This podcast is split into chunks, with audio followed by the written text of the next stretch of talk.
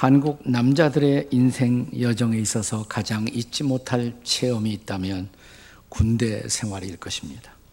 군대에서 제대한 후에 오랜 시간이 지나도 잊을 수 없는 추억으로 마음속에 자리 잡고 있습니다. 아마도 그 이유는 전에 전혀 경험하지 못했던 새로운 질서에 편입되는 과정에서 겪은 혹독한 고난의 체험 때문일 것입니다. 누가 제일 군대 생활에 적응을 못할까요? 그것은 그 이전에, 군대 이전의 라이프 스타일을 포기하지 못하는 사람입니다. 반대로 누가 군대 생활에 적응을 제일 잘할까요? 그것은 군대 이전의 라이프 스타일을 빨리 포기할 줄 아는 사람입니다. 그런데 이 군대 이전의 라이프 스타일을 포기하지 못하고 어정쩡하게 적응하는 사람들, 그래서 힘들게 군대 생활을 하는 사람들을 군대에서는 고문관이라고 부릅니다. 대체로 고문관들은 문자 그대로 고문을 많이 받고 나서야 새로운 군대 생활에 적응이 가능해집니다. 이런 고문관 생활하는 대표적인 사람 중에 하나가 아마도 저일 것입니다. 왜냐하면 제 잘난 쫀심 때문입니다. 자존심 때문입니다. 자존감은 포기할 필요가 없는 소중한 것이지만 자존심은 버려야 하는데 때때로 이 열등감에서 비롯된 자존심을 포기하는 것이 쉽지 않죠. 네, 그것 때문에 저도 군대 생활에 참 고생을 했습니다. 그래서 고문관이 되면 벌을 받는데 운동장을 뺑뺑 돌면서 나는 고문관이다 하면서 운동장을 돌던 몇 차례 그렇게 했어요. 그 기억이 아직도 생생합니다. 본문에 보면 이스라엘 백성들은 요단강을 건너 이제 약속의 땅의 진입을 앞에 두고 있습니다. 그리고 가나안 정복 전쟁을 통해서 온전히 약속의 땅을 하나님이 주신 기업의 땅으로 누릴 수 있어야 했습니다. 여기 약속의 땅, 그 정복의 과제가 눈앞에 있게 되었습니다. 이 과제를 다시 말한다면 옛 것을 새 것으로 대체하는 중대한 과제였고 이 과제의 궁극적인 목표는 약속의 땅에서 하나님의 나라를 건설하는 작업이었습니다. 이것은 마치 우리가 예수 믿고 새 사람이 되었을 때 이제 우리 안에 예수님을 모시고 주로 모시고 하나님의 새로운 통치를 수용해야 하는 과제와도 어, 비유할 수가 있을 것입니다. 성경을 보면 바울 사도는 새 인생의 과제를 앞둔 성도들에게 에베소서 4장 22절 이하 24절에서 이렇게 말합니다. 우리 한번 같이 읽어볼까요? 다 같이 읽겠습니다. 시작. 너희는 유혹의 욕심을 따라 썩어져가는 구습을 따르는 옛사람을 벗어버리고 오직 너희의 심령이 새롭게 되어 하나님을 따라 의와 진리의 거룩함으로 지으심을 받은 새 사람을 입으라. 자, 이제 이스라엘 백성들은 모압 평지에 도달했습니다. 요단강의 앞에 있고 건너편에 약속의 땅이 있습니다. 하나님은 지금까지 광야에서 백성을 인도한 리더 모세를 부르시사 가나안 정복의 지침을 가이드라인을 말씀하십니다. 본문 50절과 51절의 말씀입니다. 같이 읽겠습니다. 시작. 여리고 맞은편 요단강가 모압 평지에서 여호와께서 모세에게 말씀하여 이르시되 이스라엘 자손에게 말하여 그들에게 이르라 너희가 요단강을 건너 가나안 땅에 들어가거든 들어가거든 가나안 땅에서 할 일 여기 약속의 땅 정복의 프린스플들이 원리들이 제시되고 있습니다. 그 정복의 원리들은 무엇일까요? 그 첫째는 옛 것을 몰아내라입니다. 한번 따라서 할까요? 옛 것을 몰아냅시다.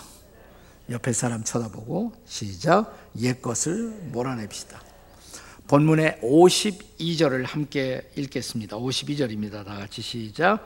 그 땅의 원주민들을 너희 앞에서 다 몰아내고 엑스포지멘터리 민수기를 쓴 저자 송병현 그 교수는 이 과제를 가리켜서 냉정한 정복의 과제라고 불렀습니다. 그런데 우리들 신약의 성도들이 구약을 해석할 때 항상 조심할 것은 구약의 문자를 보는 것이 아니에요. 구약의 문자는 신약에 그대로 적용될 수가 없습니다. 그것은 신약이 오기 전까지의 일시적인 지침이었을 따름입니다. 그러나 문자 배후에 있었던 구약의 정신은 신약에서도 여전히 유효한 것입니다. 다시 말하면 본문을 보고 하나님이 가나안 원주민을 미워하셨구나. 따라서 하나님이 미워하시는 민족이 아직도 이 땅에 존재하구나. 이렇게 적용해서는 안 됩니다. 하나님 나라 백성의 관점에서 볼 때 그들이 약속의 땅 가나안에 들어가서 받게 될 원주민들의 악한 영향력의 위험성 때문에 그 영향력을 차단하기 위해서 주신 말씀이었던 것입니다. 이것은 마치 우리가 예수님을 영접하고 새 사람이 되었을 때 이제 옛 사람의 영향력을 차단해야 한다는 의미와도 상통한다고 할 수가 있습니다. 자, 우리가 에베소 4장 아까 22절 이하 24절에서 옛 사람을 벗어 버리라. 이렇게 명한 바울 사도는 이제 우리가 벗어야 할 죄된 영향력의 요소들을 에베소 4장 25절 이하에서 조목조목 열거하고 있습니다. 예컨대 어떤 것들입니까? 거짓됨, 분노, 도둑질, 더러운 말 이런 것들입니다. 에베소 4장 31절을 보십시오. 같이 읽겠습니다. 다 같이 시작. 너희는 모든 악독과 노함과 분냄과 떠드는 것과 비방하는 것을 모든 악의와 함께 버리고 그랬어요. 버리고 그렇습니다. 버릴 것을 버리는 것이 새로운 삶으로 들어가는 우선순위적 결단이라고 할 수가 있습니다. 그러므로 이제 다시 본문으로 돌아와 본문 55절의 경고를 우리는 잊지 말아야 합니다. 55절 같이 읽겠습니다. 시작.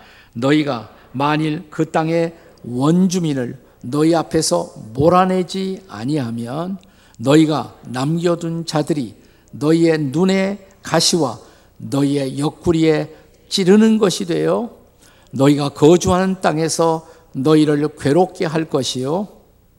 네. 자, 이제 훗날 이스라엘 백성들은 이 말씀대로 하지 못하고 가시를 남겨두기 때문에 가시에 의해서 아프고 괴로운 경험을 하게 됩니다. 그것이 초래한 역사적 결과가 뭐냐? 그것이 사사기에 나타난 갈등이에요. 이스라엘 백성이 사사기에서 경험한 역사적 갈등은 그들이 버릴 것을 버리지 못하고 남겨둔 데서 오는 갈등이었던 것입니다. 그리고 결국은 그것 때문에 북과 남으로 갈라진 이스라엘이 북이스라엘은 마침내 아수르에 의해서 정복당하고 남방 유다는 바벨론에 의해서 파멸하는 그런 결과를 초래하고 있는 것을 우리는 볼 수가 있습니다. 그렇습니다. 우리가 제거하지 못한 옛사람이라든지 옛 습관이라든지 옛 가치가 오히려 우리의 옆구리를 찌르는 가시가 되어 새 사람 된 우리를 새 사람으로 성숙하지 못하게 하고 완성되지 못하게 만드는 요소가 된 것입니다. 그래서 성경은 옛 것은 몰아내라 라고 냉정하게 말하고 있는 것입니다. 다시 한번 옆에 사람들에게 옛 것은 몰아냅시다 이렇게. 근데 그런 거 웃으면서 말하면 안 돼요. 냉정하게 말해야지. 네. 옛 것은 버리고 몰아내야 하는 것입니다. 자, 우리가 약속의 땅을 정복하기 위해서 기억해야 할 두 번째 프린스플, 원리가 있다면 둘째는 우상을 깨뜨리라 라는 것입니다. 따라서 하세요. 우상을 깨뜨립시다.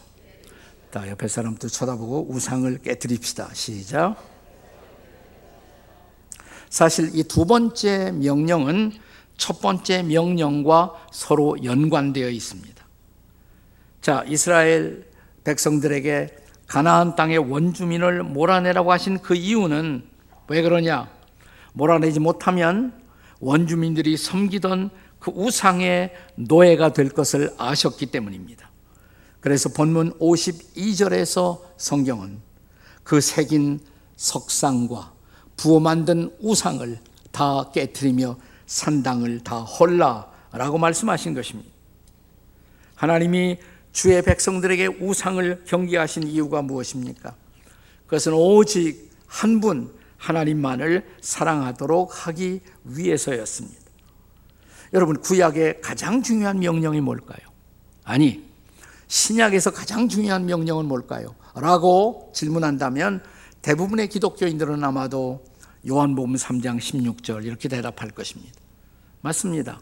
신약은 예수 그리스도를 통한 하나님의 사랑을 증거하는 것이 신약의 초점입니다. 그러나 만약 구약의 가장 중요한 명령은 무엇입니까? 라고 이스라엘 백성들에게 유대인들에게 묻는다면 어떻게 대답할까요? 아마도 대다수의 유대인들은 틀림없이 그것은 신명기 6장 4절과 5절의 말씀입니다. 라고 대답할 것입니다. 자, 신명기 6장 4절과 5절이 뭐예요? 우리 한번 다 같이 읽어보겠습니다. 시작. 이스라엘아, 들으라. 우리 하나님 여호와는 오직 유일하신 여호와시니 너는 마음을 다하고 뜻을 다하고 힘을 다하여 네 하나님 여호와를 사랑하라. 아멘. 네. 여기 이스라엘아 들으라. 이게 쉐마라는 말이에요. 그래서 우리 이스라엘 백성들이 들어야 할 가장 중요한 말씀. 마음과 뜻과 힘을 다하여 유일하신 여호와 하나님을 사랑하라는 것입니다. 우상이란 무엇입니까? 그 하나님을 사랑하지 못하도록 방해하는 모든 것. 하나님과 나 사이에 끼어드는 모든 것이 바로 우상입니다. 십계명의 첫째와 둘째는 바로 거기에 초점을 맞추고 있습니다. 첫 계명이 뭐예요? 혹시 십계명 첫째 계명을 아십니까? 나 외에 다른 신을 내게 두지 말라. 첫 번째 계명이에요. 그럼 두 번째 계명은 뭐예요? 너를 위하여 새긴 우상을 만들지 말라. 정말 나만을 사랑하고 나만을 경배하기를 원한다면 둘째는 우상을 만들지 말라는 것입니다.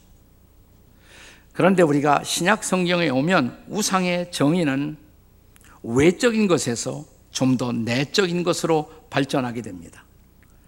구약은 외적인 것을 통해서 우리를 교훈해요. 그래서 구약을 그대로 신약에 적용할 수는 없어요. 그러나 구약의 원리는 신약에도 그대로 적용됩니다. 자, 우상에 대한 경계는 여전히 신약 성경에서도 발견됩니다. 그러나 우상의 정의는 좀 더 내적으로 발전되는 것입니다. 예컨대 골로새서 3장 5절의 말씀을 기억하십니까? 거기 이런 말씀이 있어요. 한번 다 같이 읽어요. 시작. 탐심은 우상 숭배니라.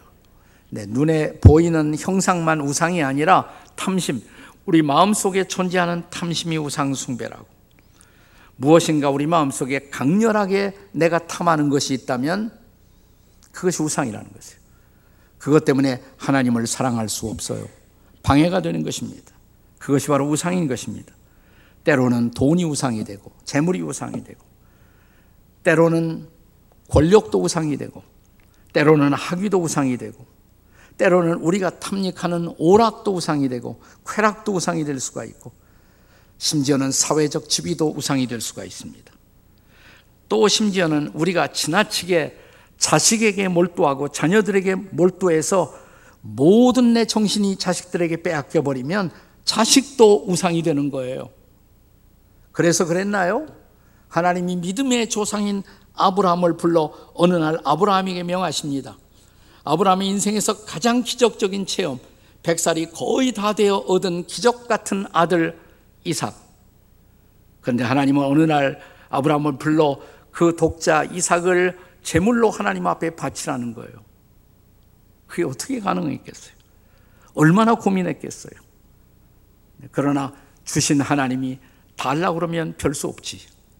마침내 이삭을 데리고 모리아 산상에 올라가 제단 위에 자식을 눕혀놓고 칼을 빼는 순간 이번에는 하나님이 급해지십니다. 스톱.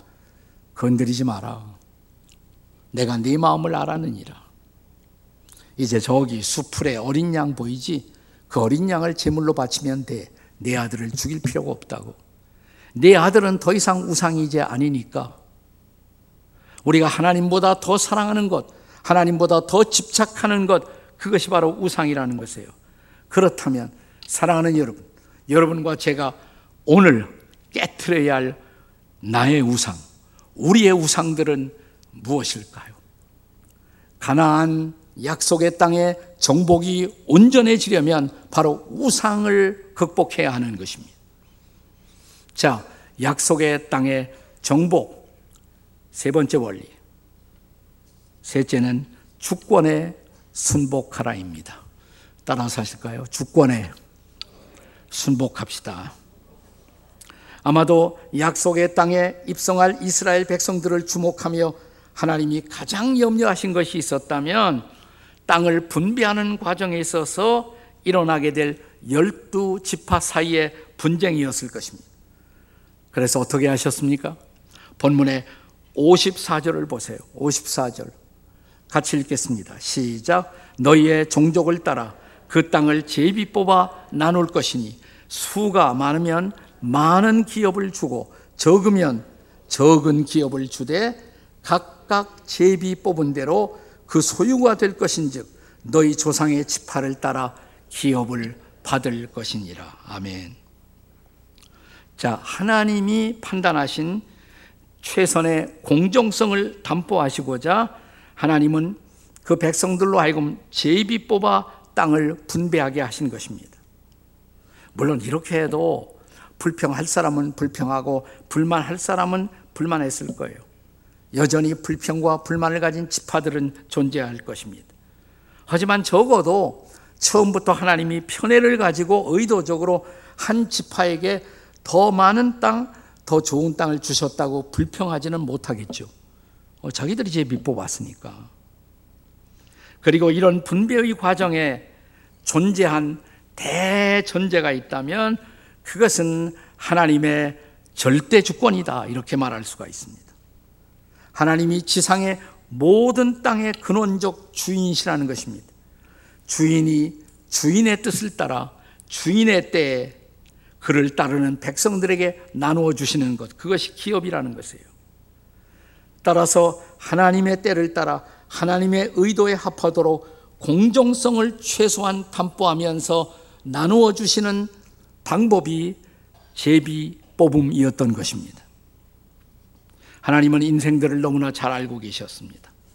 아직도 판단이 성숙하지 못한 이스라엘 백성들이 스스로 그 땅을 의논해서 분배하게 하셨다면 저마다의 탐욕으로 더 좋은 땅, 더 넓은 땅을 갖고자 그들은 틀림없이 분쟁과 싸움에 빠져 들어갔을 것입니다. 그래서 지금도 소련, 이 순간도 소련과 우크라이나의 전쟁의 원인이 바로 땅 따먹기 아니에요? 그거죠, 본질이. 지금도 민족과 민족들의 분쟁이 끊임없이 지속되고 있는 원인이 무엇입니까? 거주지의 한계에 대한 불복 때문이 아닙니까? 이런 불만을 예방하려면 무엇보다 인생들이 하나님의 주권에 항복하고 주권을 따라 살아가는 것을 학습해야 한다는 것입니다. 하나님을 주인으로 고백하는 믿음의 보편화가 이루어지지 않은 한 인생들의 불평과 불만은 끊임없이 지속될 것입니다. 창세기 13장에 보시면요. 아브라함과 아브라함의 조카였던 롯 종들이 있었어요. 둘 다 잘 살았기 때문에 데리고 있는 종들이 있었습니다. 그 종들이 같은 지역의 땅에 살면서 가축들을 관리하다가 다툼이 일어나고 불화가 일어나게 되었습니다. 그걸 바라보던 아브라함이 이 불화를 극복하기 위해서 어느 날 자기의 조카 롯을 불러서 이런 제안을 합니다. 그 제안이 창세기 13장 9절의 말씀입니다. 같이 읽겠습니다. 다 같이 시작. 내 앞에 온 땅이 있지 아니하냐? 나를 떠나가라. 내가 좌하면 나는 우하고 내가 우하면 나는 좌하리라. 자, 이런 아브라함의 제안은 아브라함이 하나님의 주권을 믿지 않았다면 불가능한 제안이었을 것입니다. 하나님께 모든 것을 맡기고 먼저 선택의 권한을 롯이 갖도록 롯에게 제안을 하는 것입니다. 그래서 결국 아브라함은 지금의 팔레스타인 가나안 땅을 차지하게 되고 롯은 저 남쪽에 있던 소돔 땅을 차지하게 됩니다. 롯이 그렇게 한 이유는 우리는 소돔 고모라 면 지금 우리가 인상이 안 좋아서 나쁜 땅이라고 생각하겠지만 당시에는 소돔 땅이 눈으로 보기에는 훨씬 더 좋은 땅이었어요. 강남이었습니다. 강남. 압구정동이었어요. 그 당시에 소돔 고모라는 그렇게 좋은 땅이었습니다. 창세기 13장 10절의 말씀을 보십시다. 같이 읽겠습니다. 다 같이 시작. 이에 롯이 눈을 들어 요단 지역을 바라본즉 소알까지 온 땅에 물이 넉넉하니 여호와께서 소돔과 고모라를 멸하시기 전이었으므로 여호와의 동산 같고 애굽 땅과 같았더라. 그 당시 전 세계에서 가장 좋은 땅은 애굽 땅이었어요. 나일강 유역. 근데 소돔 근처가 그렇게 물이 넉넉하고 좋은 땅으로 보였던 것입니다. 그래서 보이는 것에 의해서 롯은 어, 그래 그러면 내가 먼저 선택하지. 그리고 소돔 땅을 선택했어요. 롯의 선택이 보이는 것에 의한 선택이었다면 아브라함의 선택은 전적으로 하나님의 주권을 신뢰하는 믿음의 선택이었던 것입니다. 고린도전서 5장, 고린도 후서, 후서 5장 7절의 말씀을 함께 기억하십시다. 같이 읽겠습니다. 시작. 이는 우리가 믿음으로 행하고 보는 것으로 하지 아니함이로라. 아멘. 우리는 믿음으로 선택할 줄 알아야 돼요. 믿음으로 행할 줄 알아야 돼요. 보는 것으로 하면 안 된다 이 말이에요. 보시기에 좋았더라. 그래서 욕심내고 보시기에 좋았더라. 그래서 우리가 무엇을 행하면 그것은 궁극적으로 실패라는 것입니다. 하나님은 사실 약속의 땅의 분배에 있어서도 모든 이스라엘 백성들에게 이런 믿음, 수준 높은 성숙한 믿음을 기대하셨을 것입니다. 사실 중요한 것은 내가 어느 때, 어느 곳에 살든지 하나님의 백성으로 하나님의 주권을 수용하고 사는 것을 학습하는 것이 무엇보다 중요합니다. 그렇다면 어디서든 언제이든 행복할 것입니다. 약속의 땅에서 그는 진짜 행복을 누릴 것입니다. 그러나 하나님의 주권을 믿을 수 없다면 하나님의 주권을 거절한다면 아무리 외적으로 좋은 조건과 좋은 조건의 환경, 좋은 조건의 땅을 우리가 가진다 해도 우리는 결코 행복할 수 없다는 것입니다. 우리가 하나님의 주권을 수용했다는 증거는 무엇일까요? 하나님의 주권을 따라 선택했다면 자족할 줄 알아야 돼요. 만족할 줄 알아야 합니다. 만족의 본질은 자족입니다. 스스로 만족할 줄 알아야 돼요. 바울의 표현을 빌면 자족하는 것입니다. 그러면 기뻐할 수 있어요. 바울이 그런 삶을 저 유명한 그의 편지 빌립보서에서 고백하고 있지 않습니까? 자, 빌립보서의 핵심 요절. 빌립보서 4장 4절. 자, 빌립보서의 핵심 요절 키벌스 빌립보서 4장 4절. 자, 다 같이 읽어 보세요. 아, 그거 이제 알 거예요. 다 같이 시작. 주 안에서 항상 기뻐하라. 내가 다시 말하노니 기뻐하라. 아멘. 다시 빌립보서의 핵심 요절 빌립보서 4장 4절. 이제 잊어버리지 마세요. 뭐예요? 다 같이 주 안에서 항상 기뻐하라. 내가 다시 말하노니 기뻐하라. 근데 어떻게 기뻐해요? 힘들 때도, 역경이 올 때에도 기뻐할 수 있단 말입니까? 자, 계속 빌리포스 4장 4절에서 쭉 내려가다 보면 4장 11절. 자, 빌리포스 4장 11절을 함께 같이 읽습니다. 시작. 내가 궁핍함으로 말하는 것이 아니라 어떠한 형편에든지 내가 자족하기를 배웠느니. 나는 어떤 상황, 어떤 형편에서도 자족하는 것을 배웠다는 거예요. 스스로 만족하는 것을 배웠다는 거예요. 이게 바로 하나님의 주권을 수용한 삶이에요. 주권을 수용했다면 우리는 하나님이 알아서 이만큼 주셨고, 알아서 이렇게 주셨고, 알아서 나를 여기에 있게 하셨으니까 나는 기뻐할 수 있다. 나는 행복할 수 있다 라는 고백인 것입니다. 사실 모세의 뒤를 이어서 이제 여호수아의 인도를 통해서 약속에 들어간 이스라엘 백성들 바로 이런 삶을 기대하셨지만 그렇게 살지 못하죠 이스라엘 백성들이. 그래서 그래서 구약으로 하나님은 만족하지 못하고 신약을 주신 것이에요.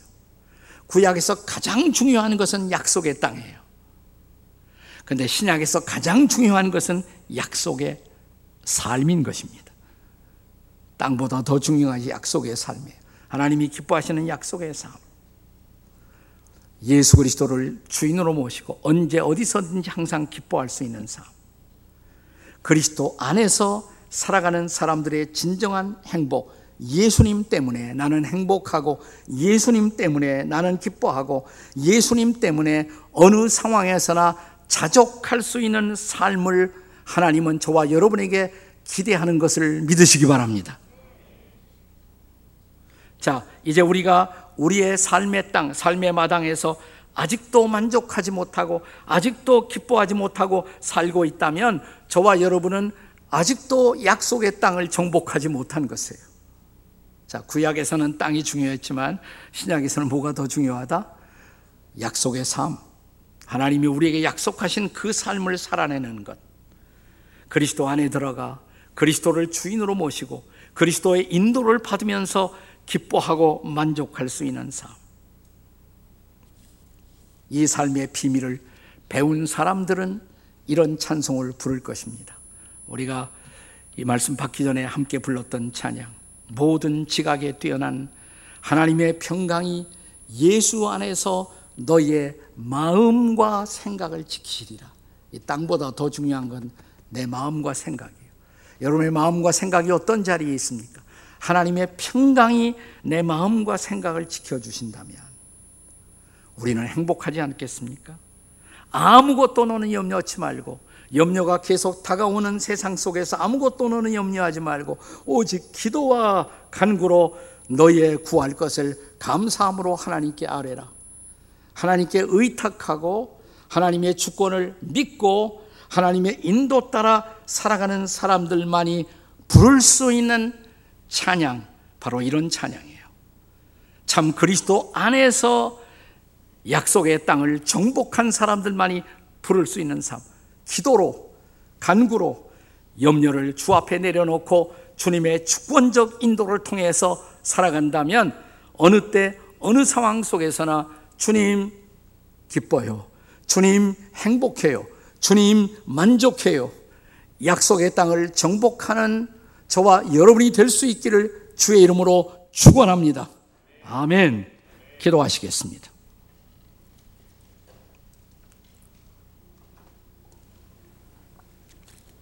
조용히 오른손을 가슴에 얹어보세요.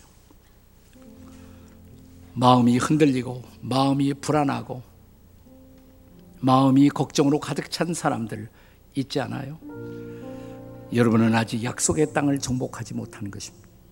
주님은 구약의 약속의 땅을 정복하라는 과제를 주셨고, 신약의 약속의 삶을 누릴 수 있다는 약속을 주시지만, 아직도 그런 삶을 살지 못한 채 불안해하고 두려워하고 걱정하고 방황하는 내 삶의 모습. 기도와 간구로 온전히 모든 걱정을 십자 앞에 내려놓는 삶을 배우지 못한 사람들. 주님, 제가 그래요. 주님, 저를 다스려 주세요. 주님, 제가 약속의 삶을 살게 해 주세요. 정말 기뻐하고 만족할 수 있는 그런 삶을 살게 해 주세요.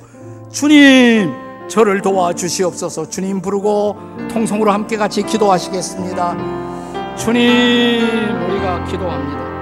모든 지각에 뛰어난 하나님의 평강이 그리스도 예수 안에서 너희의 마음과 생각을 지키시리라고 약속하신 그 말씀 주시옵소서. 아무것도 너는 염려하지 말고 아무것도 너는 걱정하지 말고 오직 기도와 간구로 하나님께 구하는 것을 감사함으로 누릴 수 있는 이런 놀라운 인생, 놀라운 삶을 허락해 주시옵소서. 그렇습니다. 우리는 아직도 하나님의 주권을 신뢰하는 삶을 배우지 못했습니다. 신뢰하겠습니다. 그리고 맡기겠습니다. 기도와 간구로 맡기며 사는 것을 배우겠습니다. 그리고 약속대로 이제 하나님의 평화가 내 마음과 생각을 지켜주는 그런 삶 살아가게 도와 주시옵소서. 약속의 삶을 누리며 날마다 감사하고 날마다 기뻐하며 날마다 만족하는 인생을 회복하게 도와 주시옵소서. 예수님의 이름으로 기도합니다. 아멘.